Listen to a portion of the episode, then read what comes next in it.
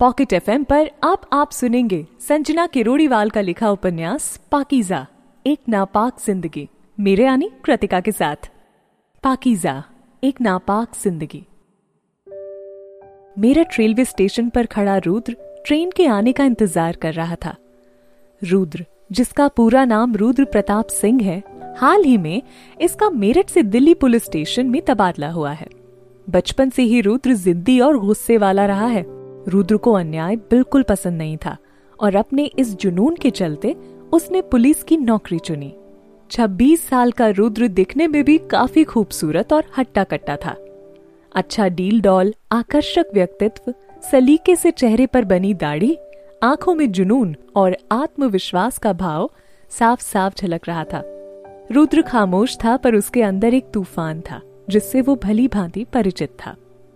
रुद्र पास रखी बेंच पर बैठकर ट्रेन के आने का इंतज़ार करने लगा।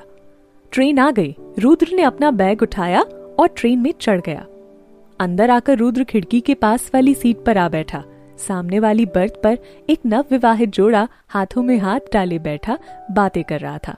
रुद्र ने एक नज़र उनकी तरफ़ देखा और फिर बैग से किताब निकालकर नज़रें उसमें कड़ा ली। पुलिस की नौकरी के अलावा किताबें पढ़ना रुद्र का पसंदीदा काम था। ट्रेन अपनी गति से चली जा रही थी। रुद्र का सारा ध्यान किताब में था। तभी उसकी नज़र किताब में छपे उस एक नाम पर ठहर गई। भावना। ना चाहते हुए भी रुद्र अतीत की यादों में चला गया। उसने किताब बंद करके वापस बैग में रख ली और उदास नज़रों से खिड़की के बाहर देखने लगा।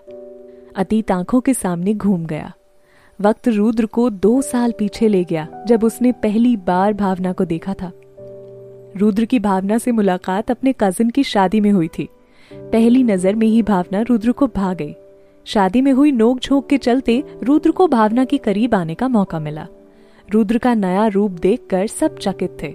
हर वक्त सख्ती से रहने वाला रुद्र, जिसके पास किसी के लिए समय नहीं होता था, आज पहली बार मुस्कुराहट उसके होठों से दूर नहीं हो रही थी। क्या बात है भैया, बड़ा मुस्कुरा रहे हो आप? काव्या ने छेड़ते हुए कहा। कुछ नहीं, तू जा मम्मी की हेल्प कर। रुद्र ने छेपते हुए कहा, मम्मी की हेल्प तो मैं कर ही दूँगी। आप कहो तो आपकी भी हेल्प कर दूँ। काव्या ने शरारत से मुस्कुराते हुए कहा, कैसी हेल्प रुद्र ने घूर कर कहा, कल से आपकी नज़र जिनका पीछा कर रही है, उन्हें बताकर। काव्या ने कहा, काव्या की बच्ची? रुक, तुझे मैं अभी बताता हूँ। कहकर रुद्र काव्या की तरफ़ लपका, लेकिन तब तक काव्या भाग गई। रुद्र भी उसके पीछे आया, पर दुबली पत्ती काव्या तेज़ी से आगे निकल गई और रुद्र के हाथ न आई। रुद्र रुक गया और जाने के लिए जैसे ही मुड़ा, भावना से टकरा गया। भावना के हाथ में हल्दी कुमकुम से भरी प्लेट थी, जो कि सारी की सारी रुद्र के ऊपर आ गिरी। हल्के आसमानी रंग की शर्ट लाल पीली हो गई। पर रुद्र से बेखबर भावना के चेहरे पर आए परेशानी के भावों को एक टक देख रहा था। पहली बार उसने भावना को इतने करीब से देखा था।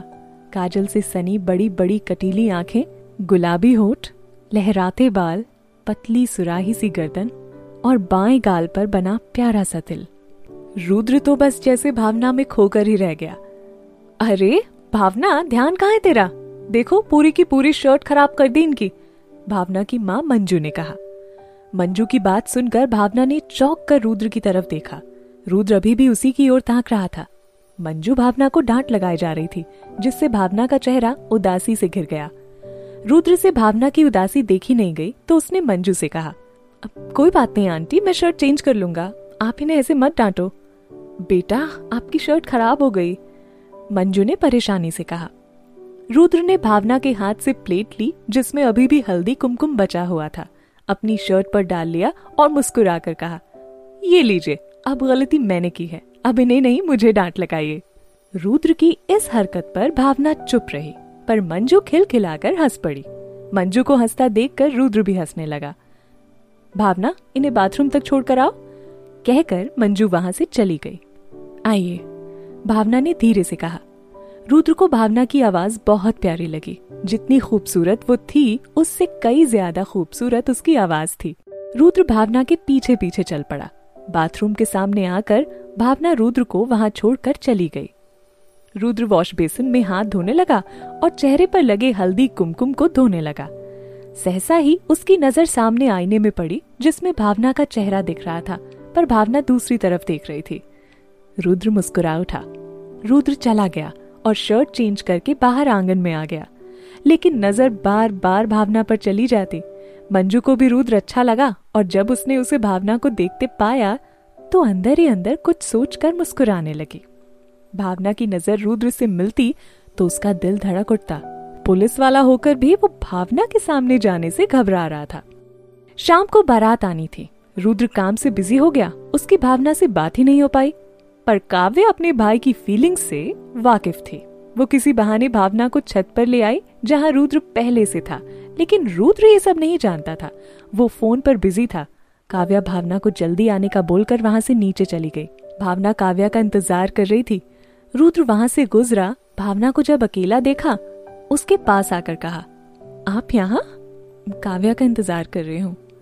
भावना ने पल के झुकाकर धीरे से कहा, ठीक है, मैं उसे भेजता हूँ। कहकर रुद्र जाने लगा, पर दिल ही दिल में कहा, काश ये मुझे रोक ले। सुनिए।